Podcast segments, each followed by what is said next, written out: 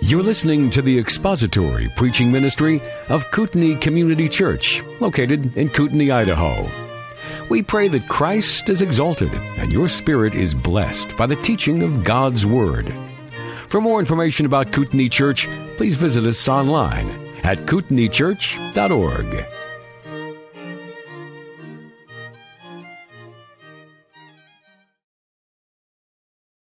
Chapter twenty-six this morning, and we're going to take a big swing at a big chunk of chapter twenty-seven.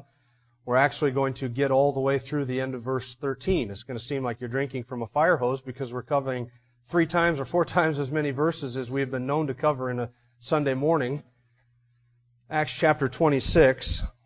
We have reached the sort of climax of the book of Acts, and since we're beginning chapter twenty-seven, I want to pause for just a second to remind you of where we're at in the book of Acts as far as the storyline of the book goes. We have gone through Paul's defense to Agrippa, and the end of chapter twenty-six is sort of the, the zenith, the climax of the book. It is the intellectual, the theological, the, the apologetic zenith of the book. It's the high water mark. And from the beginning of chapter twenty-seven down through the end of chapter twenty-eight, Luke is sort of bringing us in for a landing. You know how you fly on a commercial jet sometimes? You get up to cruising altitude, and then all of a sudden you can hear the tone of the engines change. And forgive me, some of you pilots who are here this morning, because I know we have a lot of them, but it's like you take the, the plane off of cruise control, and you can feel yourself start to descend. You feel like you're going slower, and the tone of the engines change, and you know then you're beginning your descent. If you ever fly from Spokane to Seattle, then you know you climb like the dickens, and you get up there long enough to get a bag of peanuts, and then that tone comes in and you begin your descent into Seattle. That's what we're doing in chapters twenty-seven and twenty-eight. We're kind of coming in for a landing in Rome. Now that doesn't mean that there's nothing exciting left in chapter twenty-seven and twenty-eight. Oh no, quite the contrary. Chapter twenty-seven is all about a boat ride with lots of danger, lots of difficulty, lots of destruction. We have some tense moments ahead of us in chapter twenty-seven. And in chapter twenty-eight, as Paul begins his arrival in Rome. I want you to look, for instance, at the beginning of chapter twenty-seven. It's, it's all about a boat ride. Chapter twenty-seven, you can just remember that. This is a boat ride. twenty-seven verse one, when it was decided that we would sail for Italy, they proceeded to deliver Paul and some other prisoners to a centurion of the Augustan cohort named Julius, and then they embarked. Look at the last sentence of chapter twenty-seven. It's in verse forty-four. And so it happened that they all were brought safely to land. And everything in between verse one and verse forty-four is some very tense moments. And then look down in chapter twenty-eight, verse fourteen. There we found some brethren and were invited to stay with them for seven days, and thus we came to Rome. Now that's where we've been going for the whole book of Acts. We're not going to get to chapter twenty-eight, verse fourteen this morning, but I want you to know that's what's ahead. That's, remember I told you at the very beginning what the book of Acts is about. The book of Acts tells us primarily two things. Number one, how it is that the gospel went from Jerusalem to the heart of the Roman Empire in about thirty years' time, and how the church went from being an exclusively Jewish church to being a largely Gentile church. So by the time we get to Acts twenty-eight, we finally arrive to the place where we set out for at the beginning of the book of Acts, which was Rome. Now before we begin chapter twenty-seven, we have to ask a very important question, because there's one question that kind of comes up, and as I was reading through it several times this week and studying to prepare for this morning, there was one question that kind of kept hitting me in the face, and this was it. Why so many details about a, a boat ride? Why so many details about a boat ride? Why a chapter and a half about this one voyage from Caesarea to Rome? Why does Luke give us so many details? And it is an exacting eyewitness account. Listen, he tells us the names of people, the ports of call, the islands that they passed, on what side of the island they passed, the wind direction. At some point, he tells us even the depth of the water at one point of the journey. Why such exacting detail? Especially when we read in other places in the book of Acts that Luke will cover a whole journey of Paul, sometimes in just a phrase. For instance, we'll read something like, he passed through the regions of Asia and came to Ephesus. You wonder, passed through the regions of, of Asia? What happened in Asia? That's a lot of land time. That's a lot of traveling. That's a lot of people.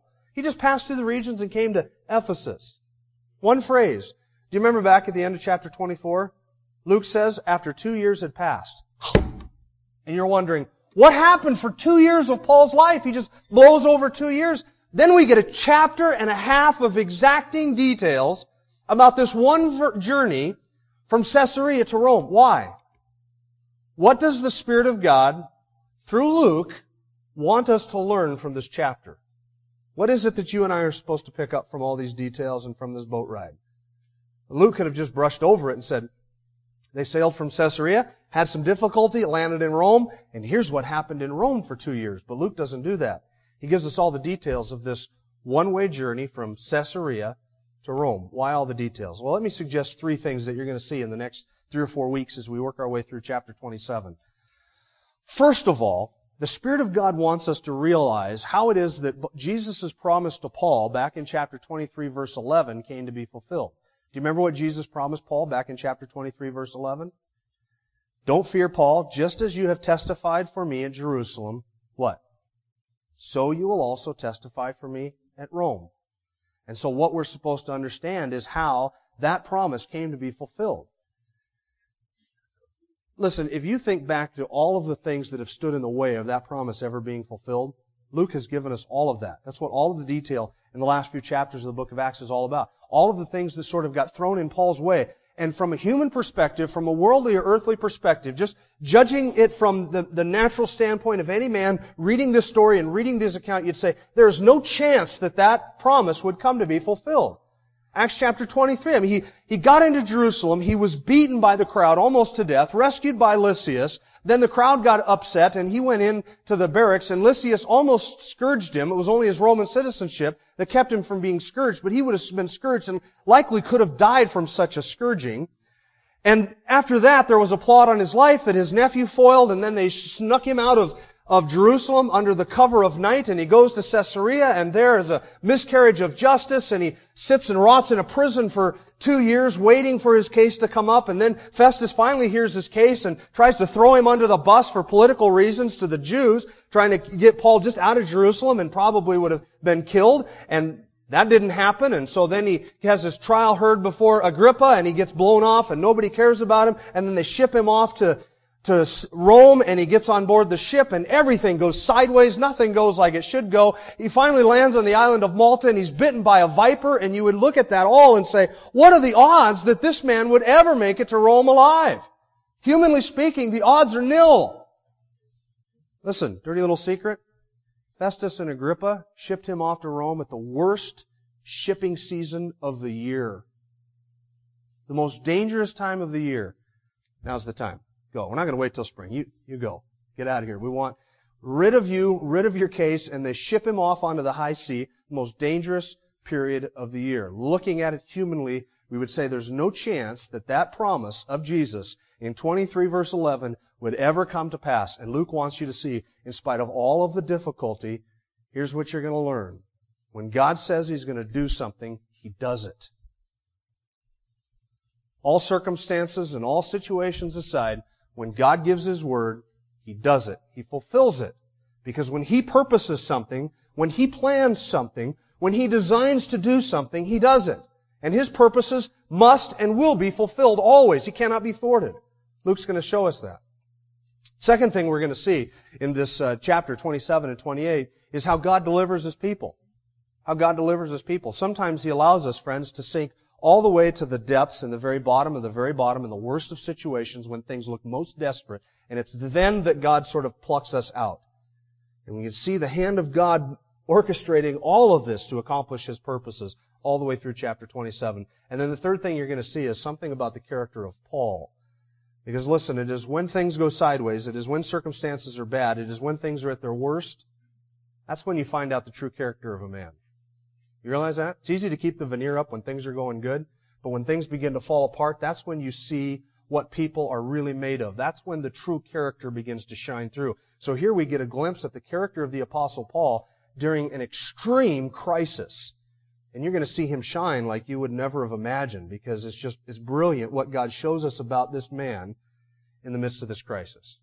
So the end of chapter twenty-six, with that brief introduction, we'll look at it.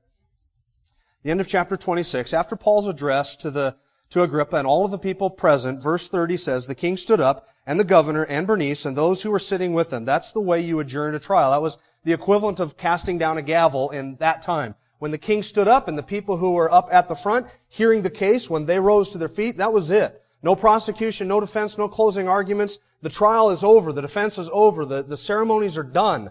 And so Agrippa and Bernice and all of them stand up together, bringing the whole thing to a conclusion. Agrippa has just blown Paul off. Do you think you can convince me to become a Christian? Such a short period of time, just a few words. Think you can convince me? Festus called him crazy. Do you remember that from last week? Paul, you're nuts. You're insane for believing such idiocy. Why would you honestly believe that? And Agrippa is done with it. They're all done with it. They stand up. They've heard enough. They know he's crazy. They know he's he's probably delusional. And so they're done with the proceedings. And they stand up. Verse thirty-one says, "And when they had gone aside, they began talking to one another, saying, 'This man is not doing anything worthy of death or imprisonment.'" Now look, Festus might have thought Paul was crazy. Agrippa probably concurred with Festus' assessment and thought that Paul was a bit pushy because Paul was trying to sort of push him into a corner and make him make a decision. So Festus thought he was crazy, Agrippa thought he was pushy, but neither of them thought he was a criminal. This man's doing nothing worthy of death or imprisonment. And you realize that by the time we get to this point in the book of Acts, that is a matter of public record now. It was absolutely a, a, a laughing stock that he was still in chains. You understand that? You know why? Because when Lysias sent Paul from Jerusalem to Caesarea, he wrote the letter to Felix, and you remember what Lysias said? "I find nothing in him worthy of death or imprisonment." And then he gets there and he stands trial before Felix. Felix didn't punish him because he was innocent, and he knew that. Festus had a trial before Paul, or Paul had a trial before Festus. Festus didn't punish Paul because he knew Paul was innocent. That was a matter of public record. And now he, before Agrippa, Agrippa stands up and said he's done nothing worthy of death or imprisonment. He's an innocent man. Everybody's testified to that. Now you might ask, why in the world then do you not set him free? If you know he's innocent and everybody knows he's innocent, it's a matter of public record. No valid accusations have been brought against him. Why don't you drop the chains and set him free? Verse thirty-two. Agrippa said to Festus, "This man might have been set free if he had not appealed to Caesar." Now here's the irony of that statement. Who did Agrippa say that to? Festus. Whose fault was it that Paul appealed to Caesar in the first place? Festus, do you remember Festus, trying to do the Jews a favor, said, "Would you like to go up to Rome and stand trial on these charges? Right? I'm going to push you under the bus for political expediency, get rid of you." And Paul said, "I'm standing before Caesar's tribunal where I ought to be tried. I'm a Roman citizen. I appeal to Caesar." And Festus said, "Then to Caesar you shall go." Now Agrippa says to Festus, if he hadn't appealed to Caesar, he might have been set free. Festus is thinking to himself, Yeah, yeah, that's right. Yeah, if he hadn't appealed to Caesar, that was a stupid thing he did. It was his fault that Paul had appealed to Caesar to begin with. I found out in my studies this last week. This was kind of interesting. Legally, Agrippa and Festus could have set Paul free. They could have done that legally. By the letter of the law, because they knew he was innocent, because no valid charges had been brought, and all of that had been proved in court, even though Paul had appealed to Caesar, Festus and Agrippa could have set him free. Legally, they could have done that. But they didn't, and you know why? Because once a Roman citizen appealed to Caesar, it was now between Paul and Caesar. And for Agrippa and Festus to sort of insert their nose into Caesar's legal documents, legal uh, cases, and set one of them free that had appealed to Caesar, that would have been seen as an insult to Caesar, who was Nero. And if you're Festus and you're Agrippa, you know one thing for sure. You do not make the Caesar mad. So even though they could have set Paul free, they're not going to touch that because that would be an offense to Caesar. And furthermore, they're happy to just kick him out of Caesarea, send him off to Rome, and get rid of his case once and for all because he has been an albatross ever since he got arrested in Jerusalem way back in chapter twenty-one. Now, for the sake of convenience, as we begin chapter twenty-seven, I've divided it into two parts. Verses one to eight, the voyage begins with difficulty, and then verses nine through thirteen, the voyage becomes dangerous. So let's look at verses one through eight. "When it was decided that we would sail for Italy, they proceeded to deliver Paul and some other prisoners to a centurion of the Augustan cohort named Julius." And just a couple of notes here for a second.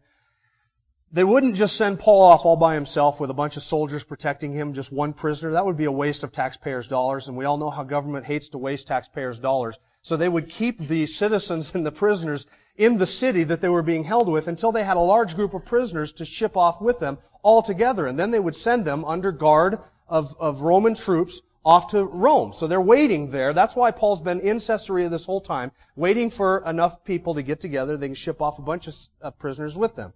They turned Paul over to a centurion who was in charge of one hundred troops. He had one hundred troops at his disposal. A centurion of the Augustan cohort. The Augustan cohort was a way of, of designating which uh, which group of troops centur- the centurion Julius was in charge of. And the designation Augustus indicates that it was part of Caesar's regiment. So this was another way of saying Caesar's cohort. It's very possible, and even likely, some have suggested, historians, that Julius was one of Nero's bodyguard, kind of like his secret service, and that he had come down from Rome to Caesarea on special mission. He was returning back, and Festus saw it as an opportunity with those troops to send Paul and some other prisoners back to Rome as well. So he hands Paul over into the care of Julius, who was one of Caesar's top men. So these are highly trained, highly trusted men of integrity that Paul and the other prisoners are turned over to. Look at verse two. And embarking in an Adramyttian, Adramyttian ship. I've been struggling all week with how to pronounce that, and I don't think that any of you would like to be up here trying to pronounce that. That's an Adramyttian, Adramyttian, whatever you want to call it, ship. And it got its name from the port that it sailed out of. Adramytt was the name of the port that it sailed out of. So Julius in Caesarea knows that, okay, here's a ship that's headed back along the coast of Asia. These were smaller ships. At this time of the year, they would sort of hug the coast, the coastline. They would go along the coast of Asia, staying close to the coast, sailing even when it was difficult, but before all the sailing stopped. Now, I included in your notes for this week a little piece of paper. Did everybody get one of those? Got a little map on the back of it. So as we're going through this, you'll kind of be able to track the Apostle Paul and where he's at. So that might kind of be helpful for you to look at as we're going through the different journey, the, the different ports on the journey that he's taking. They get in an Adramyttian ship and head up the coast of Asia. And Luke says, we put out to sea accompanied by Aristarchus, a Macedonian of Thessalonica. Now there's a little tiny word in verse one of this chapter that appears in verse one that we haven't seen for a long time. Do you see what it is? It appears throughout the rest of the book. It's that little word, we. We haven't seen that since chapter twenty-one. What does that indicate to us? Luke is with him. So it's Luke and Paul. And here we find out that they were joined by one other friend. His name was Aristarchus. Does that name sound familiar to you? Probably sounds familiar to you. Aristarchus does. If you remember back in Acts chapter nineteen, you remember when they were in Ephesus and Demetrius the silversmith got the people riled up in a big, in a big uh, fury over Paul and the lack of income from the temple idols, that everybody crowded into the theater and they began shouting out, "Great is Artemis of the Ephesians." And it says in Acts chapter nineteen that they grabbed Aristarchus and Gaius, Paul's traveling companions, and they dragged them down into the middle of the theater. So here's Aristarchus. This is the one that was with Paul in Ephesus. He traveled back with Paul to Jerusalem and to Caesarea. He's probably been with Paul on and off for the last two years. The three of them are setting off sail for Rome. So you have Paul, you have Luke, and you have Aristarchus. Now, my inquiring mind, since I'm a details guy, I like to ask questions like, where are Timothy and Titus and where are these other guys that we know traveled with Paul? Well, we don't know where they're at, probably on mission or off serving in the churches somewhere, maybe visiting family. Maybe they're going to take the land route and meet Paul in Rome. But Paul does have dispatched with him Doctor Luke, who's the author of the book, Aristarchus, as his friend from Ephesus and from Macedonia. Now, here's an interesting question. Why would they allow Paul's friends to travel with him? He's a prisoner of Rome. How does a prisoner warrant having his friends travel with him when he's on board the ship being guarded by soldiers? How does that happen? Well, some have suggested that Aristarchus and Luke were simply designated as Paul's slaves because in the Roman system, a Roman citizen, even though he was a prisoner and even though he was on his way to trial, he could take his slaves along with him. So some have suggested maybe Aristarchus and Luke simply were designated as slaves and they were allowed to travel with Paul. It's possible that Luke and Aristarchus both just bought travel fare on board the ship so that they could be with Paul. It's possible that Doctor Luke may have signed on as the ship's physician and got fare for free, which people did in those days. I think what happened was Paul, because everybody knew he was innocent, Julius knew he was innocent, Festus knew he was innocent, everybody knew he was innocent, he was no danger, he was no criminal. I think Paul just got special treatment. They allowed his friends, Aristarchus and Luke, to travel with him and to attend to his needs, because in those days, remember I told you how governments hate to waste taxpayers' money? In those days, if you were a Roman prisoner, you didn't get three square meals a day and a clean change of clothes every morning. You didn't get that. You didn't get any creature comforts. You didn't get any provision unless you had a friend or a family member who would visit you in prison and bring you provisions, bring you food, bring you water, and bring you clothing. If you didn't have that, you didn't get any of those things. So it's likely that they allowed Aristarchus and Luke to come to attend to Paul's needs, to help provide for him on the journey. They are friends who are coming along. And listen, this whole thing, I think, is a testimony to friendship. Listen to this carefully. Luke and Aristarchus knew well how dangerous this journey was going to be. They knew that what time of the year it was. They knew the storms that would come in on the sea in that time of the year. They knew this was going to be difficult. They knew it was going to be dangerous. They knew they were placing their own lives at risk by going with the Apostle Paul. But why does, why did they go with Paul? Why do Luke and Aristarchus go with Paul? You say they're men of integrity. They're good friends. That's true. But friends, do you realize that this says the fact that Luke and Aristarchus were willing to go with Paul says as much about Paul as it does about them? Do you understand that? Luke and Aristarchus could have said, look, Paul, we'll take the land route. We'll go up, around, across. We'll get on the Via Ignatia. That'll take us right into Rome. We'll see you there in the spring. God willing, God speed, God protect you. We'll pray for you, but we'll meet you there in the spring. Could have said that. But they didn't. They said, Paul, even though it's dangerous, even though it's difficult, even though your life is at risk, even though likely this is going to mean suffering and danger, we're going to go with you. And they did. And you know why? Because Paul was that type of friend. Do you know why Aristarchus and Luke were willing to risk their lives for Paul? It's because they knew that Paul was willing to risk their li- his life for them. Back in Acts chapter nineteen, when they dragged Aristarchus and Gaius down into the theater, what did Paul do? He tried to go into the theater when the crowd was going nuts. And the disciples of the Lord in Acts chapter nineteen had to keep Paul out of there, saying, no, you go into that crowd. You're the one they want. If you go in there, they'll tear you apart. And Paul knew the crowd is likely going to tear Gaius and Aristarchus apart. And he wanted to go down into the middle to take the heat and the hostility and the suffering so that his friends wouldn't have to. And even the Asiarchs, the official religion keepers in the city of Ephesus, had to beg Paul not to go into the crowd. Aristarchus knew well, and he had learned well. Both Luke and Aristarchus knew the type of man that Paul was and the type of friend he was. And friends, I ask you, do you have friends like that? Do you have friends that you know would go right with you all the way to your last dying, gasping breath? In Second Timothy chapter four, we find that Paul, with his, with his appointment with the executioner, says, only Doctor Luke is with me. I mean, that's friendship, isn't it? When your head is on the chopping block for the faith and your good friend, Doctor Luke, is standing there right there beside you. Do you have friends like that? If not, maybe it's because you're not a friend like that. That says, that speaks volumes about the Apostle Paul. He had his critics, he had his detractors, he had people who hated him, thought he was irrelevant. He had all of that. But listen, he also had friends, and they were a true friend's friend. They stuck with him closer than a brother. They were David and Jonathan type friends. Now, you face difficulty and trial, you're going to have somebody standing next to you? Or are you going to be all alone because you've never stood next to anybody else during similar circumstances? Friends, cultivate good friendships. And as we go through the last part of the book of Acts, and we look at, uh, in briefly at Second Timothy, at the end of all of this, you're going to see the value of having good friendships. Cultivate good friendships. And you might say, well, I got my spouse. That's all I need. Just my wife, just my husband. They're my friend. I don't need any friends other than my spouse. Well, what happens when your spouse faces death or difficulty? Then who are you going to have standing next to you? When your spouse dies. Cultivate good friendships. Gaius and Aristarchus, they take off with Paul. And look at verse three. I think it was a special favor that was afforded to Paul because look what Luke tells us. The next day we put in at Sidon. So they make that little trip up the coast. They put in at Sidon. And Julius treated Paul with consideration and allowed him to go to his friends and receive care.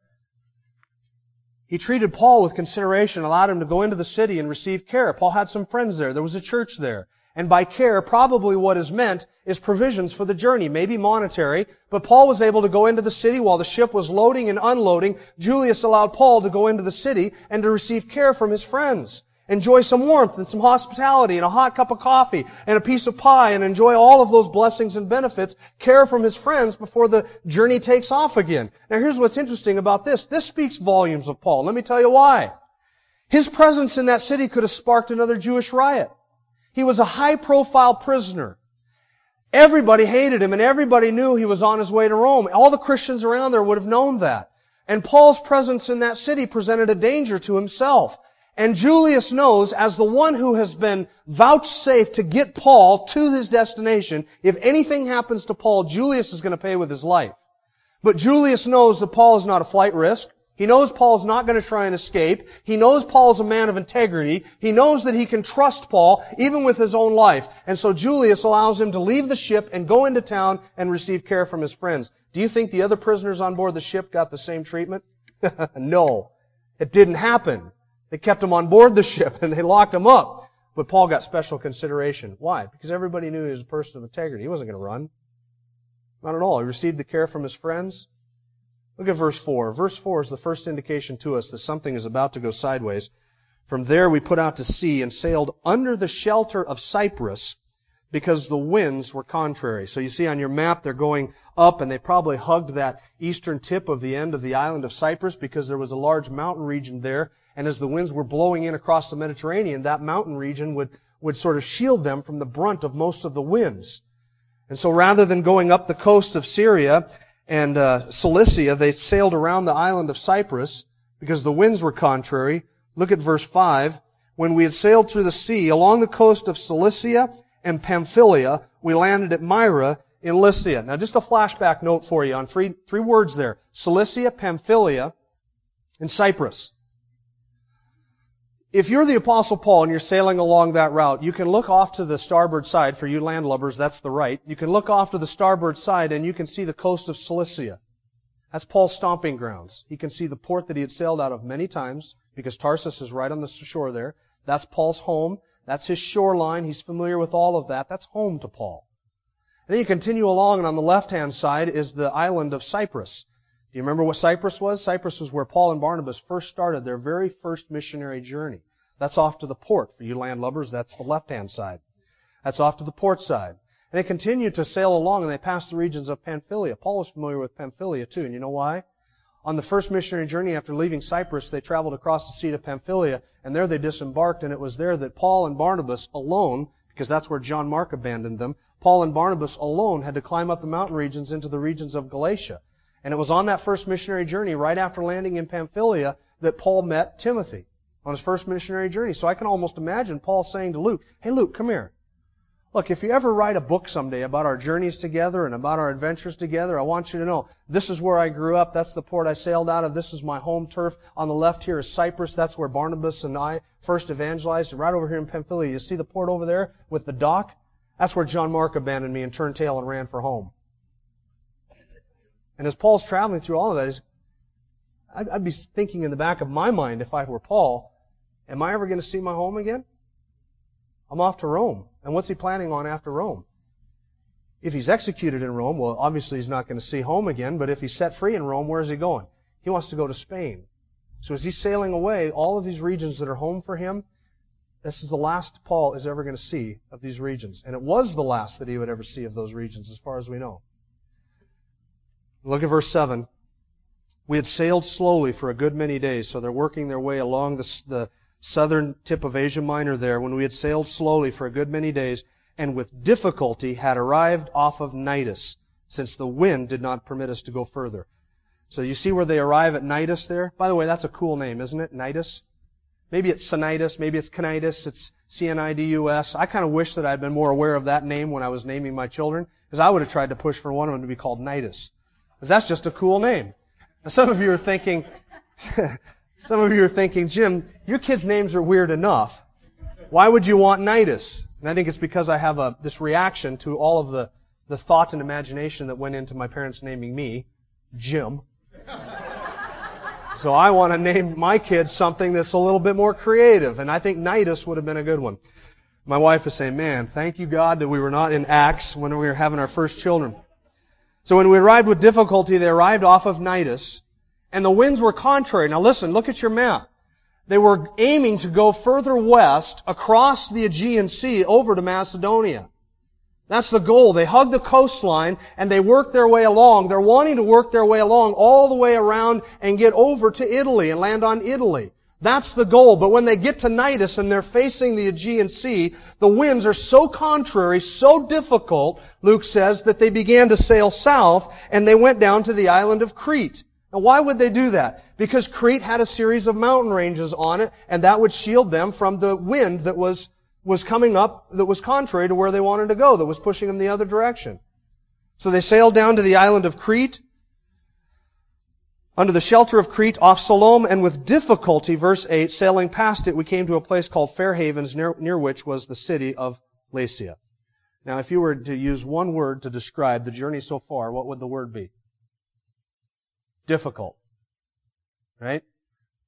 Start out in verse four. Man, this is, we sail for many days. They're plodding along. Maybe days, maybe weeks are gone by. Listen, from the from uh, the point where they landed at Myra, where they changed ships, by the way. They changed ships at Myra. That's a little detail I forgot to leave out because I was so fascinated with the name Cnidus. They changed ships at the city of, of Myra there, and they begin to travel south. And everything so far has been difficult with that little boat. When they get on the Alexandrian ship, the Alexandrian ship is a larger ship. Alexandrian ships, even by ancient standards, were enormous. They were one hundred eighty feet long. Now, this, I think, is seventy-five feet. This gymnasium is seventy-five feet this direction, or almost eighty feet from that wall to this wall. It's about eighty feet. So imagine uh, two and a half of these gymnasiums almost is what you have with one of these Alexandrian ships. An Alexandrian ship was one that sailed out of Alexandria, Egypt. See the little city down to the south there off the coast of Egypt? Egypt was the breadbasket of the Roman Empire. And they would take all the grain out of Egypt and they would ship it up to Rome. And during the good summer months, when the sailing was cool, they would just go straight across the sea right up to Rome. No problems. During the winter months, when things were more difficult, or during the dangerous months, in the late fall, they would sail up to Myra, and then they'd try and work their way west across the coast over to Italy. But they couldn't do that because the winds were contrary, and so the Lord directs the winds and the ship all the way down to the island of Crete.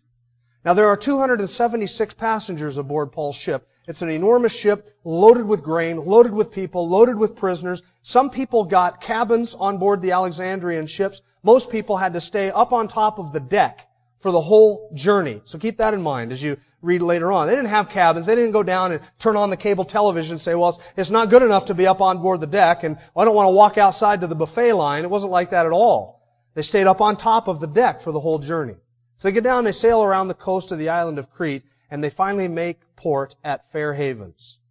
Verse eight. One word to describe all of that? Difficult. And you get to Fair Havens and, whew, man, you breathe a sigh of relief, huh? Man, we changed ships. We got off the one ship. We're on a bigger ship. Things were going good, but not good enough. And now we have a change of course, and we finally made it to Fair Havens. And now the winds are so difficult that they, with great difficulty, get to Fair Havens. Probably a couple of weeks, maybe three weeks of time have gone by. It took many days, Luke says, at one of those legs to reach that destination. Now, verses nine to thirteen, the voyage becomes dangerous. When considerable time had passed, and the voyage was now dangerous. So we've gone from difficulty to what? Danger. It's now dangerous. And Luke tells us why it was dangerous, since even the fast was already over. Well, what's the fast referred to? The fast refers to Yom Kippur, the Day of Atonement. That happened in late September or early October. So what time of the year is this? This is fall. This is the beginning of the winter season. And it's now dangerous because the fall months are upon us and the winter months are closing in, and sailing has gone from difficult to dangerous, Luke says, because by this point, the fast was already over. It was the, it was the desire and the drive of the captain of that ship to get that large Alexandrian ship from Myra over to Rome before the sailing season would come to an end. But here you are, the beginning of the month of October, the beginning of the month of October, and it has become so dangerous now that the shipping is coming to an end, and they're now realizing we've got to find a place to spend the winter. Between September and November, very little shipping was done, and only if the weather was permissible. From November to February, shipping stopped in the Middle East. Nobody did any of it. All the ships were off the sea for those months. Well, you realize now you're getting toward the end of the day, the difficult season. You're getting right into the dangerous season because the winds are contrary and the storms are coming up, and now nothing is going right for them. So now they want to stay at Fair Havens. Well, at least one of them does. Look at verse nine. Uh, sorry, verse, yeah, verse nine. When considerable time has passed, so they're staying at Fair Havens. Time is passing, time is passing, time is passing. What are they waiting for? They're waiting for the winds to be in their favor so that they continue the journey. But time is ticking away, right? Every day that passes, every day that comes up and the sun goes down and the winds are not favorable is another day of the sailing time that is lost. And considerable time is passing, and the voyage was now dangerous. Paul began to admonish them, verse ten, and he said to them, "Men, I perceive that the voyage will certainly be with damage and great loss, not only of the cargo and the ship, but also of our lives." Now, that's wise counsel, is it not? It didn't take a rocket scientist to see that after all of the difficulty, finally arriving at Fair Havens. What does Paul want to do? Paul wants to spend the winter at Fair Havens. But here's the problem with Fair Havens. Fair Havens as a port was open to half of the compass. It was the least ideal place on all of the island of Crete to spend the winter. That was the only place they could get to. And when they, when they harbored at Fair Havens, they realized this was the worst place to spend the winter. And Paul's saying, this is the place we ought to spend the winter. We, we need to stay here because I perceive that there's going to be damage and loss of life and loss of cargo and loss of the entire ship. But verse eleven says that the centurion, Julius, was more convinced or more persuaded by what was spoken by the pilot and the captain than he was by Paul. Now, Paul is no novice seaman. Second Corinthians chapter eleven was written two years prior to these events, and in Second Corinthians chapter eleven, Paul says, I've been shipwrecked three times, and a day and a night I've spent in the deep. So how many times has he been shipwrecked? Three. He's no novice. He's been here before. He thinks, man, I see a pattern developing here, don't you? I see a pattern developing here. I've been on board the ship this many times. I've been shipwrecked three times. I know the weather. He knows the area. He grew up there. He knows what it's like. And Paul's saying it may be the least ideal place to spend the winter, but if we venture out from here, we're going to have loss of life. Now, is Paul concerned about his own life? Not, is he? Jesus said, you're going to Rome. But Paul knows that even though he's guaranteed to arrive in Rome, there's no promise that he's not going to have number four on his record for shipwrecks. He doesn't want to be shipwrecked enough. That's kind of an inconvenience, don't you think? To be shipwrecked on your way to Rome? That's what he's trying to avoid. We need to stay put. But the centurion listens to the advice of the captain and the pilot, and what are they saying? Fair Havens is not an appropriate place to winter. If you look at verse eleven, the centurion more persuaded by the pilot and the captain of the ship than what was being said by Paul, because the harbor was not suitable for wintering, and the majority reached a decision to put out to sea from there if somehow they could reach Phoenix, a harbor of Crete facing southwest and northwest, and spend the winter there. Paul says we need to stay. The pilot and the captain say, no, we need to go to the next port. There's another one, forty miles up the coast, the port of Phoenix. The port of Phoenix had a port, a harbor that faced northwest and a harbor that faced southwest. It was ideal. It was an ideal place to winter. They could kind of get in there, and it was the best place of, for all for the ships to spend the winter. Then the centurion listens to Paul. Paul's advice, I say we stay here. And then he has the captain and the pilot giving him advice. Now, if you're the centurion, which, by the way, since it was a, an, um, a Roman ship that was transporting Roman goods, they were under the employ of the Roman Empire. That makes Julius the highest-ranking official on board the ship. He can make a call either way, which is why Luke says Julius was persuaded by the pilot and the co-pilot, because Julius could have said, no, we're staying, or Julius could have said, we're going, and everybody had to obey his orders. Now, if you're Julius, who, whose advice are you going to go with? Whose advice are you going to go with? You say, I go with Paul. No, you wouldn't. You say that because you know how the story ends. So, of course, hindsight's twenty twenty. But if you're Julius, you're looking at it and you say, I got this old Jewish land-loving rabbi who spent most of his time without any sea legs. He's a good church planner, a good missionary. No disrespect to you, Paul, but I'm going to go with the pilot and the captain. They know the ship. They know the island. They know the ports. They know the weather patterns. They've done this before. They've been in similar situations. If you're on board a large airliner and you begin to experience some difficulty and one of your engines cuts out and you get some yuppie businessman in first class who flies all the time and he's sitting there giving advice to the captain and the co-pilot, and then you got the captain and the co-pilot giving their advice and saying what it is that they want to do, whose counsel are you going to go with? You're going to say, hey, captain, listen to the yuppie businessman in first class. I think he has a good idea. You're not going to do that. You're going to say, look, these guys have been in a similar situation. I'm going to go with their counsel. That's what Julius does. So they wait in the harbor at Fair Havens, waiting, waiting, waiting. Look at verse thirteen. When a moderate south wind came up, supposing they'd attained their purpose. Ah, moderate south wind. That's what they've been waiting for. You see, they're on the south side of the island of Crete. All they want to do is go forty miles along the shore over to the harbor at Phoenix on the same island. They don't even have to venture out to high seas. They don't have to get away from the shore. And it's a moderate south wind, so it's coming up from the south that would keep them against the seashore. This is perfect. This is ideal. It's not the hard wind like they've been experiencing all along. It's sort of calmed down. They, this is our window. This is our opportunity. This is what we've been waiting for. A nice, moderate south wind from the south. This is perfect. In a couple hours' times, we can be at Phoenix. So they pulled up the anchor, and they set sail. Now, if you're Paul, and Aristarchus, and Luke, you've got to have that uneasy feeling in the pit of your stomach, right? Uneasy feeling, because you have this fear that they maybe have made the wrong decision. And if you are familiar with the Mediterranean, and you're familiar with sailing, and if you're familiar with the weather patterns down there, and you're a first century reader, and you're reading this right now, you're saying to yourself, this is a crapshoot.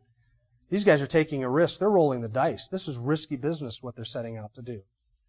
And if you're Luke and Aristarchus, you turn into Paul and you're saying, how many times have you been shipwrecked? That's not a detail that you want to share with ship's company. You know what I mean? How many times have you been shipwrecked, Paul? Or you've been shipwrecked before, Paul? Yeah, I've been shipwrecked before. Wow, really? How many times? Three. Three times. You must sail a lot. What are the odds that a guy would be shipwrecked three times in his life? You must sail all the time. No, only if I have to. Mostly I stay on land and travel on land, but occasionally I have to travel by sea, and so don't really travel by boat very often. But you've been shipwrecked three times? Three times. Paul, how many times have you been on board a boat? Now, this makes four. You don't want to say... This joke has been on there far more than four times. But listen, sailors were superstitious. Remember Jonah? They're casting lots, praying to their gods. They're superstitious. Paul's been shipwrecked three times. And when they hear that anchor coming up off the shore and they're setting out for sail along the coast of Crete, if you're Paul, you got to be saying, I've been in this situation before. This is not good. Not good at all. Because you know that Mister Murphy might show up. Right? If something can go wrong, it will. That's what you're fearful of.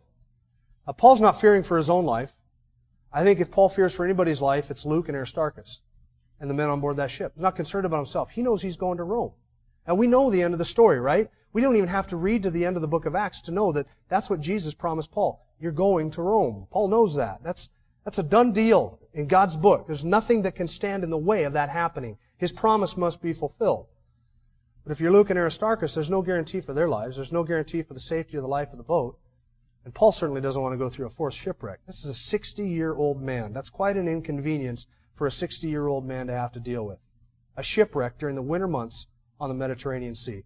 Well, we'll pick it up next week. We're out of time for today, and we'll see what happens and what it is that goes sideways.